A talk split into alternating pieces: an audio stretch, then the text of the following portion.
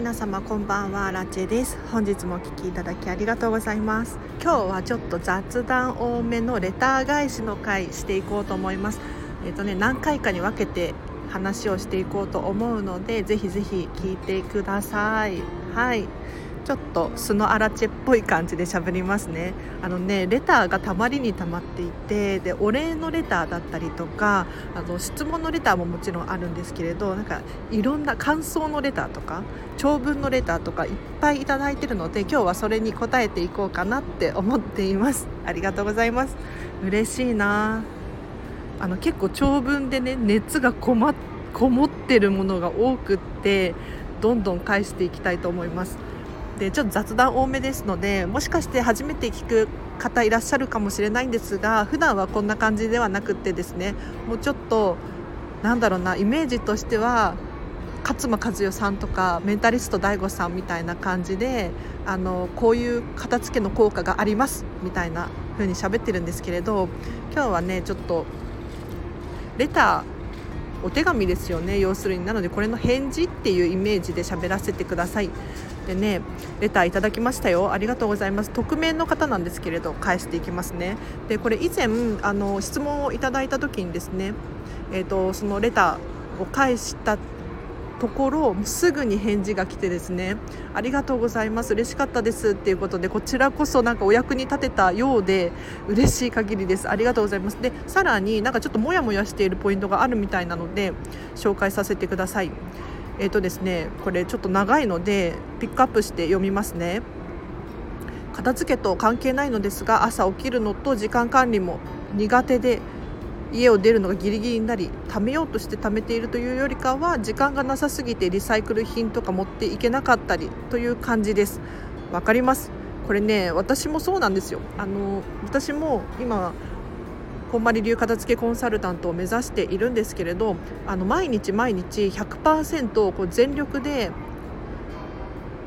時間管理ができたりとかお片付けができるとかそういうのってないなって思います。でこれこんまりさんも YouTube とかで言ってらっしゃることなのであの誰しもあのやっぱりね疲れちゃったりとか、まあ、元気がある時とかいろいろだと思うんですよ。なので毎日毎日時間管理ができるかって言ったらそういうわけでもなくってただ何て言うのかな心の状態がいい時はちゃんとできてるかなっていうふうにチェックするっていう感じですね。なので私も本当に仕事行く時にギリギリに家を出るとかっていうのは結構あるんですよ。でもこれってもしかしたら価値観の差かなっていうふうに思ったりしますね、うん、私はあんまり遅刻するとかそういう時間とかになんだろう縛られていないっていうかルーズなタイプの人間で。一方で割と日本人的な考えなのがその遅刻しちゃいけないとかっていうルールがあったりとか。でもこれも本当に価値観の差で何て言うのかな。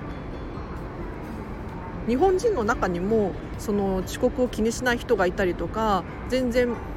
ルーズな人がいるわけですよね。で私も割とそのタイプなんですけれどそういうタイプの人のところにはそういう人が近寄ってくるなって思うんですよ。要するに普通に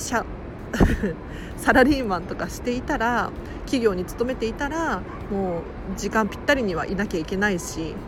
遅刻は許されないしってこれってルールですよね。要するにマナーです。だけどそういうところにいなければそういうルールとかマナーとかも割となかったりするのでもしかしたらあの朝起きるのと時間管理も苦手でギリギリになりって悩んでるかもしれないんですけれどあの世の中にはそういう人もいます。いると思う。だから朝苦手でいいし時間管理も苦手でいいと思うんです。でそれを一回受け入れていただいてじゃあ自分自身に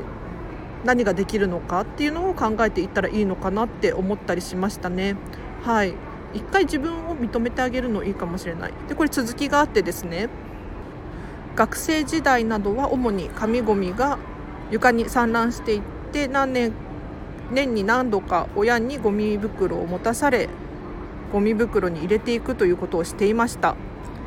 その頃に比べるとまだマシになっていると思いますが量は減ったとはいえ何内容的に捨てるものばかりというのは変わっていませんっていうことで。はい。そうですね。私もあのなんだろうため込んじゃったりする時ありますよ。なんかちょっと面倒くさくなっちゃったりするんですよね。でなんか女性とかも結構あのイライラがあったりとか差が激しいのですごく気持ちがよく分かります。なのでこれもやっぱり毎日完璧にしようとせずにですねできる時にちゃんとやるっていうのがいいかもしれないです。あとマインドとしてなんか縛られてるなっていう感じがしますね。あの捨てなきゃいけないとか捨てるものばっかりあるとかそういうところにばかり目が行きがちになってませんか？あのこれ数えてるとキリがないです。ないものばかり数えてると結構ネガティブになっていくもんなんですよ。なのでご自身が今あるものを数えたらいいかなって思います。ポジティブなものを数えるっていう感じですね。要するにそうだな。難しいかもしれないんですけれどあの捨てるものを探すのではなくって好きなものを探す作業をしてほしいなって思います。でこれこんまりメソッドの大事な部分ではあるんですけれどあの捨てるもの捨てるものって探すのではなくって残すもの残すものっていう風に探していくんですよ。そうするともう必然的に残すもの残すものとそうでないものっていう風な区別ができるんですね。好きなものとそうではないもの。じゃあそのそうではないものはどうしますかっていう感じです。でやっぱり何でもかんでも私もね捨てろって言ってるわけじゃないんですよ。もう自分が好きならえっと、取っておけばいいって思いますね。うん、あの好みのものを捨てるテーマで何て言うのかな。自分の価値観だったりとかがあると思うのでそこまで変える必要ないと思うんです。なのでご自身のマインドの切り替えをちょっとしてみたらどうかななんて思いました。ちょっともしかしたら質問のあれと異なっちゃってるかもしれないんですが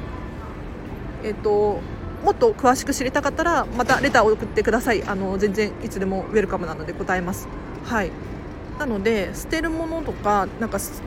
必要ないものばっかりになってるって思うのではなくって逆に今自分が好きなものはどれかなって探してみたりとかこれだけは可愛いとかときめくみたいなものをこう使ってみる、うん、表に出してみる。そうすることによって必然的にそうじゃないものが浮き彫りになって手放せたりとかするので、うん、ネガティブなものを数えるとちょっと良くないかなって思いましたね。はい、キリがないんですよ本当に。キリがないの。で今ちょっとピンと思い出したんですけれどあの私漫画「ワンピース大好きなんですよ。皆さんも読んでらっしゃるかな。でワンピースの中にですねあのジンベエっていうキャラクターがいてえっと、人魚人魚魚人？なんですけれどあの主人公のルフィとね、まあ、仲良しなんですがそのジンベエがね言うセリフでルフィに向かって言うんですけれど仲間とこうルフィが離れ離れになっちゃってどうしようもない絶望感絶望に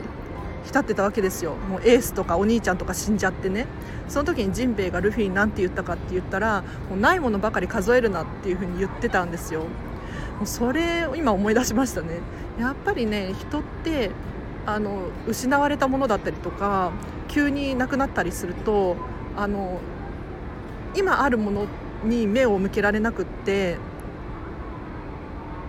悲しくなったりとかなんだろう辛くなったりするんですけれどそういう時こそ今あるものを数えてほしいなって思いますね。ご自身の価値観もっと自分を認めてあげてほしいなって思いました。もう私も本当に遅刻とか全然するしそれでもこうしてね堂々と生きてるわけですよ、うん、お家をあもしかしたら私が遅刻しててごご質問者様は全然遅刻とかしてない人だと思うんですけれど、はい、あの私も時間管理苦手なんですけれどこんな苦手な時間管理の人の周りにはですね私の今も職場もそうなんですけれど割と遅刻に関しては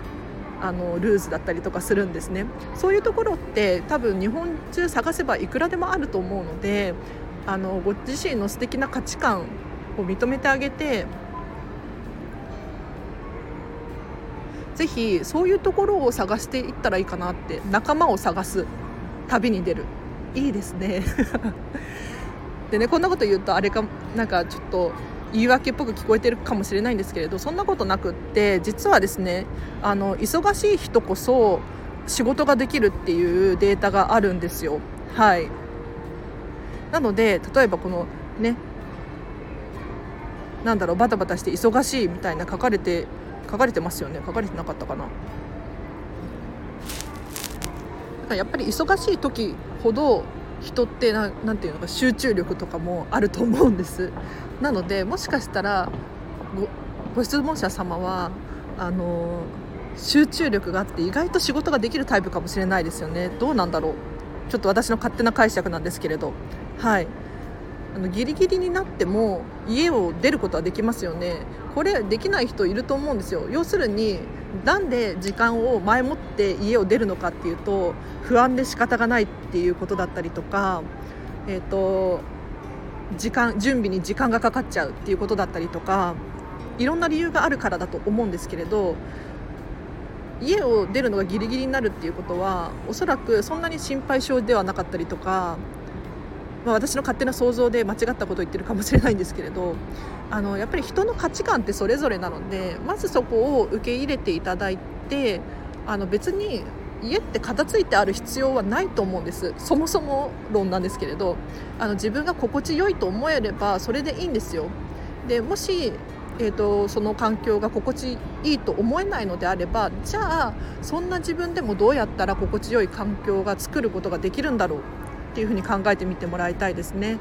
例えばこんまりさんの本を読むとか私みたいな、ね、片付けコンサルタントに頼んでみるとかもう強制的に片付けなければならない自分に追い込むとか他にもそうだなもうスモールステップおすすめです。小さく小さく始めてほしいなと思いますね。というのもいきなり100点を取ろうと思ったら結構努力が必要じゃないですか。0からの100って努力が必要だと思うんですけれどそうじゃなくても10点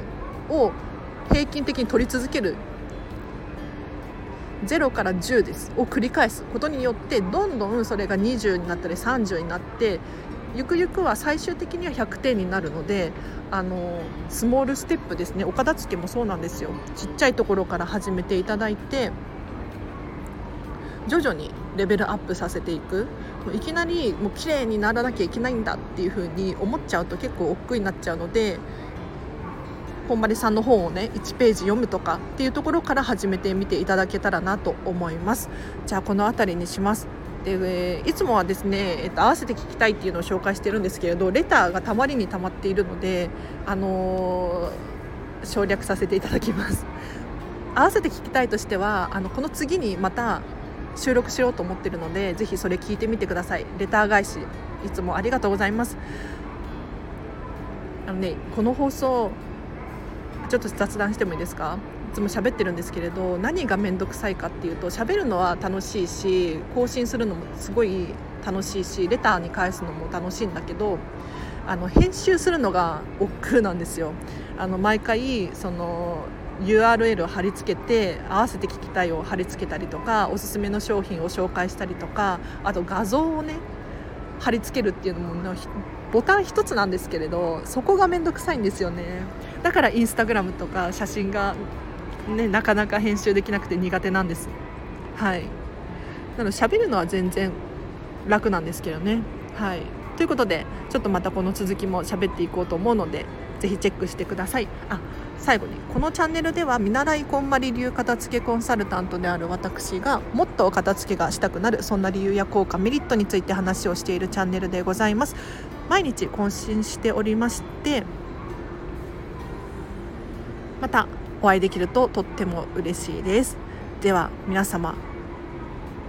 この続きもぜひ聞いてください。アラチェでした。バイバイ。